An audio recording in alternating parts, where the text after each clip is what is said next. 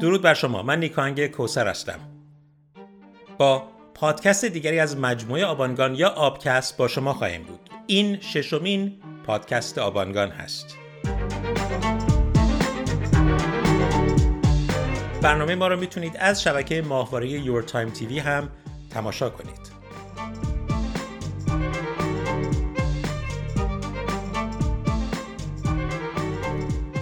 این روزها بحث اول تمامی رسانه های خبری ویروس کرونا و بیماری کووید 19 هست. طبیعتا می‌دونید که برای بهداشت و رعایت بهداشت و مهار این بیماری بدون آب نمی‌توان کاری کرد. برای شستشو و بهداشت نیاز به آب هست. اما کمتر از خودمون پرسیده ایم که وضعیت آب در مناطق حاشیه‌ای چگونه است. بسیاری از مردم ایران در طی چند دهه گذشته مجبور شدهاند به حاشیه شهرها مهاجرت بکنند. یک گروه ویژه کشاورزان هستند کشاورزانی که به خاطر سیاستهای دولت و دولتهای مختلف به عبارتی بعد از انقلاب مجبور شدند آب بیشتری برداشت بکنند و تدریجا آبهای زیرزمینی مناطق مختلف از دست رفته بعد از جمهوری اسلامی تمام تلاششون به جای سیراب کردن سفره آب زیرزمینی ساختن صد و یا اجرای طرحهای انتقال آب بوده.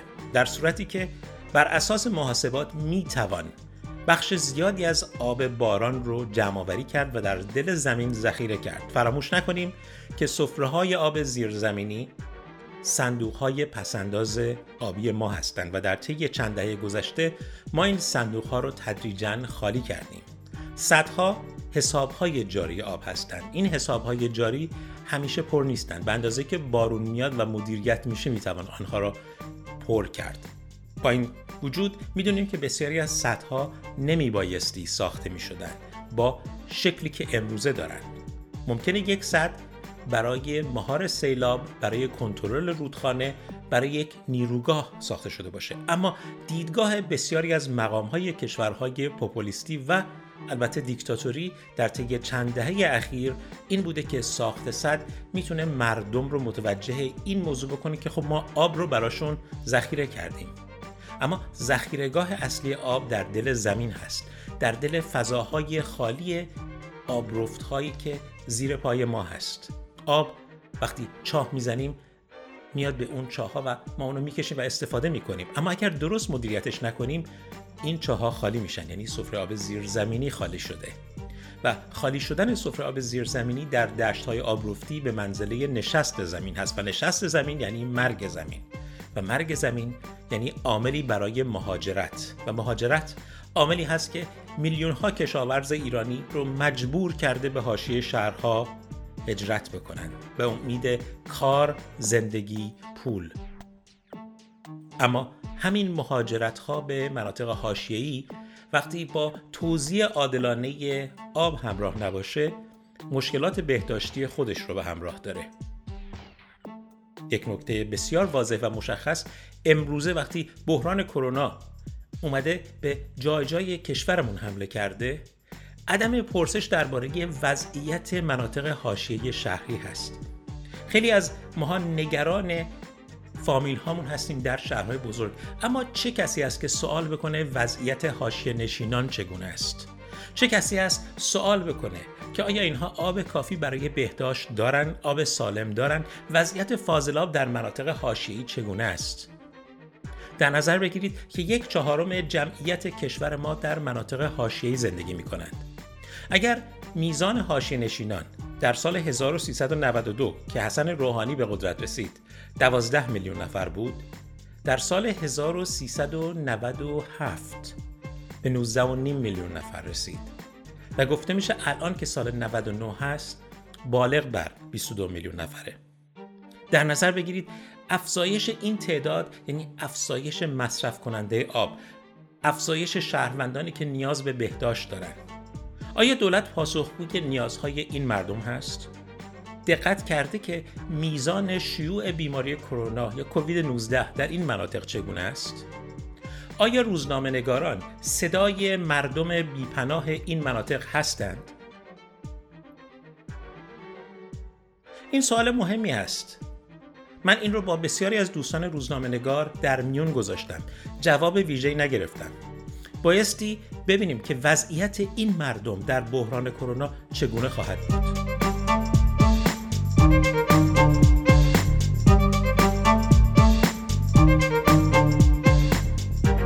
وضعیت وقتی حساستر هست که بدونیم ویروس کرونا در فاضلاب دیده شده.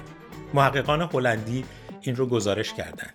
یکی از استادان دانشگاه در ایران اطلاعاتی رو برای من فرستاد که من اون رو دارم بر همین اساس براتون میگم. اما در یکی از گفتگوهایی که انجام گرفته راجبه مسئله فاضلاب و ویروس کرونا و بیماری کووید 19 اطلاعات کاملتری ارائه شده. اون رو حتما در سایت میدان جستجو کنید.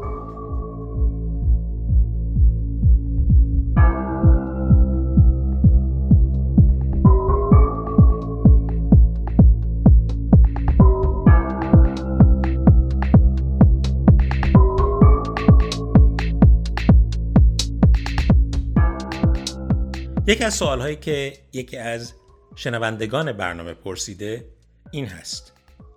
چیزی به نام مافیای آب در ایران وجود دارد یا ندارد؟ لطفا مثال بزنید. همونطوری که می‌دونید مافیا از ایتالیا میاد از فرهنگ خانوادگی و حالا بگیم قبیله ای خاصی میاد که یکی در صدر قرار می‌گیره و بقیه برای اون کارهایی رو انجام میدن.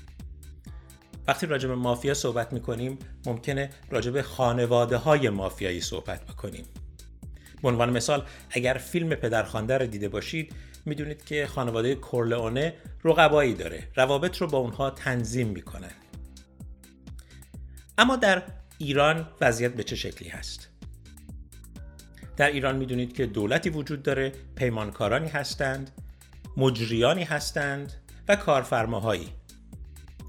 کارشناسانی هم این وسط حضور دارند اما اگر هدف کلی یک گروه از مجموعهایی که ذکر شد ساخت سازه های گران قیمت آبی بدون توجه به هزینه بسیار زیادی که بر محیط زیست، بر جامعه و اقتصاد تحمیل می‌کنه و سود بسیار کمی رو به مردم میرسونه اینجا بایستی بپرسیم که دلیل ساخت این همه پروژه های گران قیمت چه بوده؟ وقتی می‌بینیم که گروه های مختلفی وجود دارند که میان سازه هایی رو احداث می‌کنند و این سازه ها هزینه ساختشون بسیار بیشتر از فایده هست که برای محیط زیست و مردم و جامعه داره بایستی از خودمون بپرسیم داستان چی هست.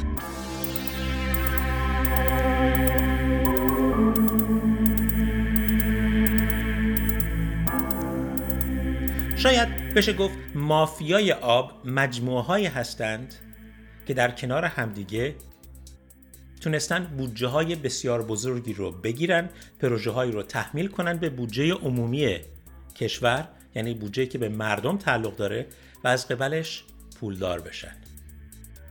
این پروژه ها از منظر این گروه ها بایستی اجرا بشن. این پروژه ها بسیار گران قیمت هستند. یعنی اگر راهکاری وجود داشته باشه برای اینکه شما بتونید آب لازم رو برای کشاورزی یا برای شهر یا برای صنعت به هزینه کم فراهم بکنید چنین پروژه‌ای جلوش گرفته میشه. اما اگر پروژه‌ای باشد برای انتقال آب از یک نقطه به نقطه دیگر درش پروژه های شیرین کردن آب هم وجود داشته باشه و پروژه هایی در کنارش باشه که گروه های مختلف ازش پولی در بیارند احتمال اجرای چنین پروژه‌ای بسیار بالاست. در نظر بگیرید. به عنوان مثال راههایی که می‌توان آب را در استان سمنان تهیه کرد و مشکلات عمده اون منطقه را حل کرد نیازمند انتقال آب از دریای مازندران به این استان نیست. دکتر علی میرچی در این باره مطلبی گفته گفتگوهایی کرده که بعدا هم با خودش صحبت خواهیم کرد. اما چرا چنین پروژه های پرهزینه دارن اجرا میشن بیایم به چند تا نکته توجه بکنیم در دهه هفتاد شمسی این ایده قوت گرفت که برای حل مشکل بیابی در استان کرمان می‌توان از آب کارون برداشت کرد. این ایده قوت گرفت که برای حل مشکل کم آبی در استان یزد می‌توان از آب زاینده رود برداشت کرد. به عبارتی زاینده رودی که خودش مدیون حوزه کارون هست. آبی رو داره می‌گیره. دو مرتبه استان یزد در یک حوزه آبی دیگر میاد از اون آب بهره برداری می‌کنه. کرمانی ها برای اینکه بتونن بلایی که پستکاری بیجا یعنی با استفاده از منابع آب زیرزمینی به شکل افراطی باعث شد که بسیاری از زمین ها نشست کنند و آبهای زیرزمینی از بین برن برای جبران خسارت می‌خواهند به حوزه کارون خسارت بزنند. بعضی از پروژه های انتقال آب در طول سالهای اخیر با اعتراض های عمومی و شکایت هایی مواجه شد و متوقفشون کردند.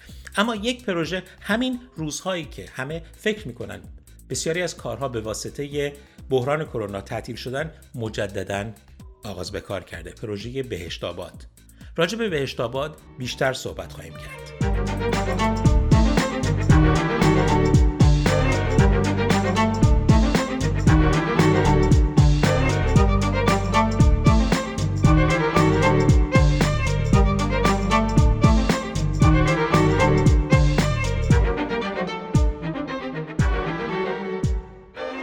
برگردیم به بحث شیرین مافیای آب. مافیای آب رو چه کسانی تشکیل دادن؟ مافیای آب تشکیل شده از برخی از مدیران ارشد که در دولت‌های مختلف بعد از انقلاب حضور قدرتمندی داشتند. یکی از شاخصترین این مقام ها حبیب الله بیطرف است کسی که از دیوار سفارت آمریکا بالا رفت. حبیب الله بیطرف سالهای سال در شرکت آب و نیرو کار کرد. شرکت آب و نیرو یکی از محلهای تجمع بالا روندگان از دیوار سفارت آمریکا بود.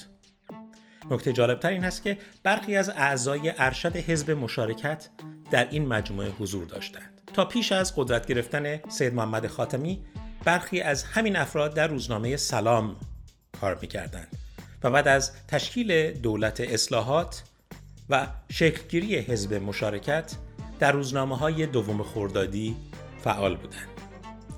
برخی از افراد شناخته شده مافیای آب در رسانه ها که در روزنامه سلام و بعدا روزنامه های مشارکت و نوروز و یاسنو فعال بودند وفا تابش و محمد نعیمی پور هستند در دوره ای یکی از مدیران آب و نیرو که در روزنامه سلام بود و در پروژه های مختلفی کار کرد و بعدا نماینده مجلس و مشاور سید محمد خاتمی شد رجب علی مزروعی هست.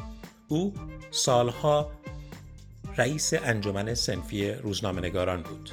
توجه بکنیم که بسیاری از روزنامه ها هیچ خبری رو در ارتباط با مسائل مرتبط با سدسازی و انتقال آب اگر انتقادی بود منتشر نمی کردن و مانع انتشار یادداشتهایی در ارتباط با روش مدیریت دولت خاتمی شدند. در حوزه آب. نکته جالبتر دیگر این هست که به گفته یکی از اعضا و نزدیکان پیشین دفتر تحکیم وحدت برخی از اعضای روزنامه سلام در نوشتن طرحهای توجیهی برای ساخت سدها نقش داشتند. یعنی سدهایی که مجموعه آب و نیرو پشت اونها بودند و کارفرماشون بودند حالا در نظر بگیرید که مافیای آب که شکل گرفته از برخی از مقامهای دولتی. افرادی که بسیار بانفوذ هستند و همچنین با بخشی از سپاه پاسداران همکاری می کنند یعنی با قرارگاه خاتم الانبیا و سپاست.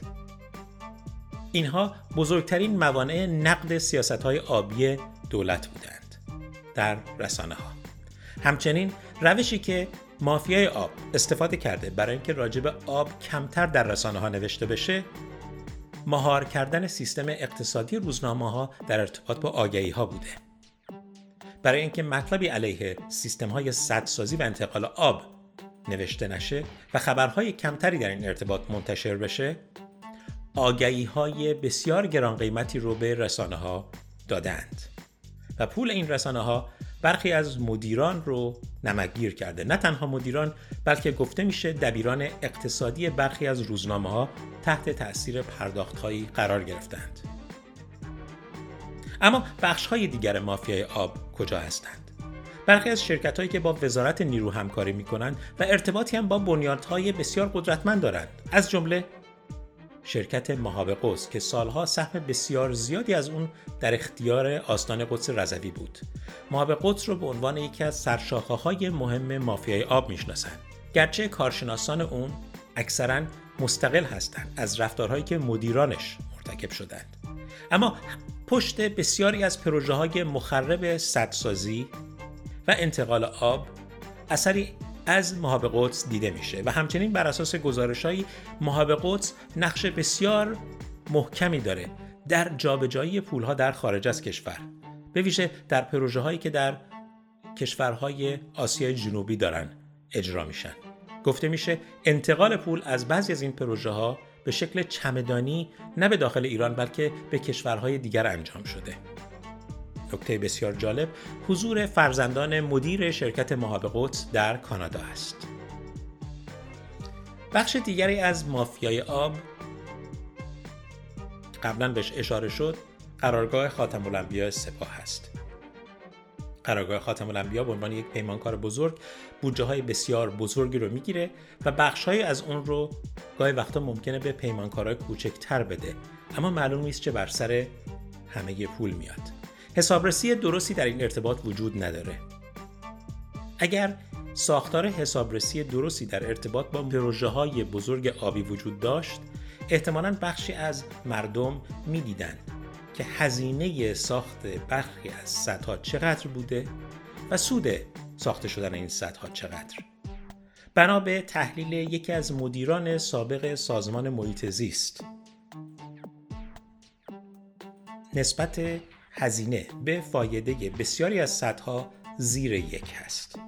یک صد زمانی ساختش مقرون به صرفه است که نسبت هزینه به فایده بالای یک باشه.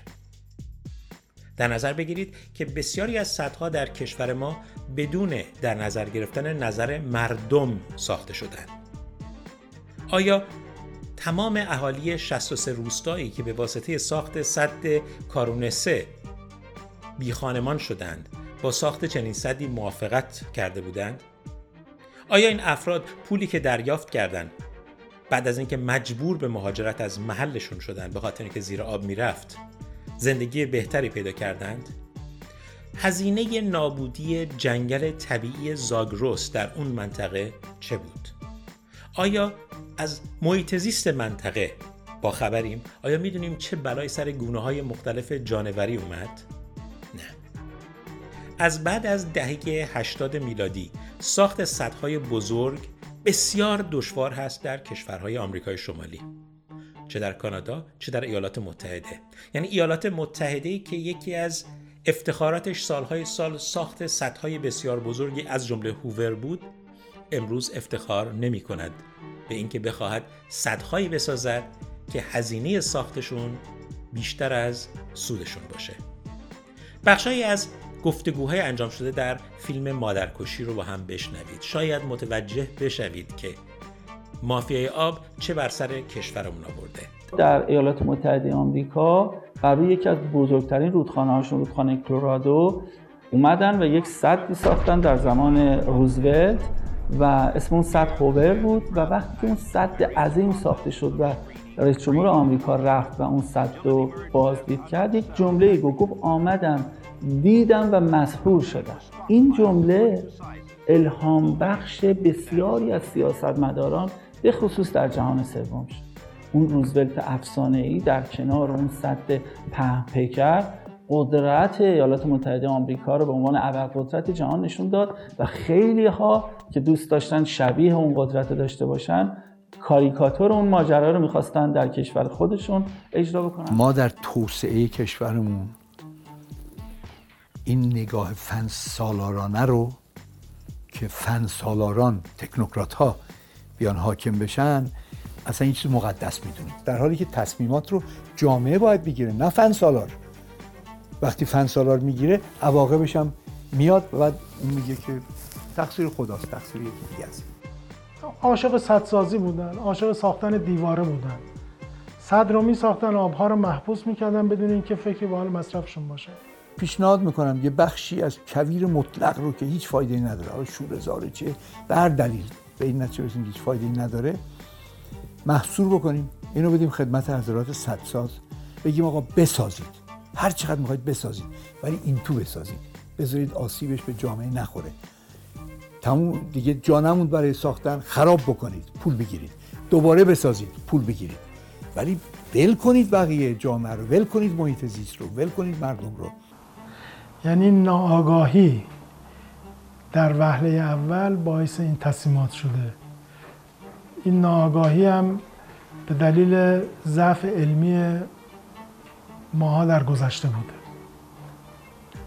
عمدی نبوده ناآگاهی علمی بوده. و این پذیرفتنی دیگه منبت پذیرفتنی نیست. وقتی در سال 1382 به سید محمد خاتمی هشدار داده شد که ساخته شدن سدهای بیشمار اطراف دریاچه ارومیه می‌تواند آثار زیان بخشی بر جای بگذارد و نهایتا دریاچه ارومیه را به سرنوشت دریاچه آرال پیوند بزند. سید محمد خاتمی لبخند زد چرا که تحت تأثیر گفتمان حبیب الله بیطرف بود. ایسا کلانتری کسی بود که در سال 82 به سید محمد خاتمی نامه نوشت و نامه او هم موجوده.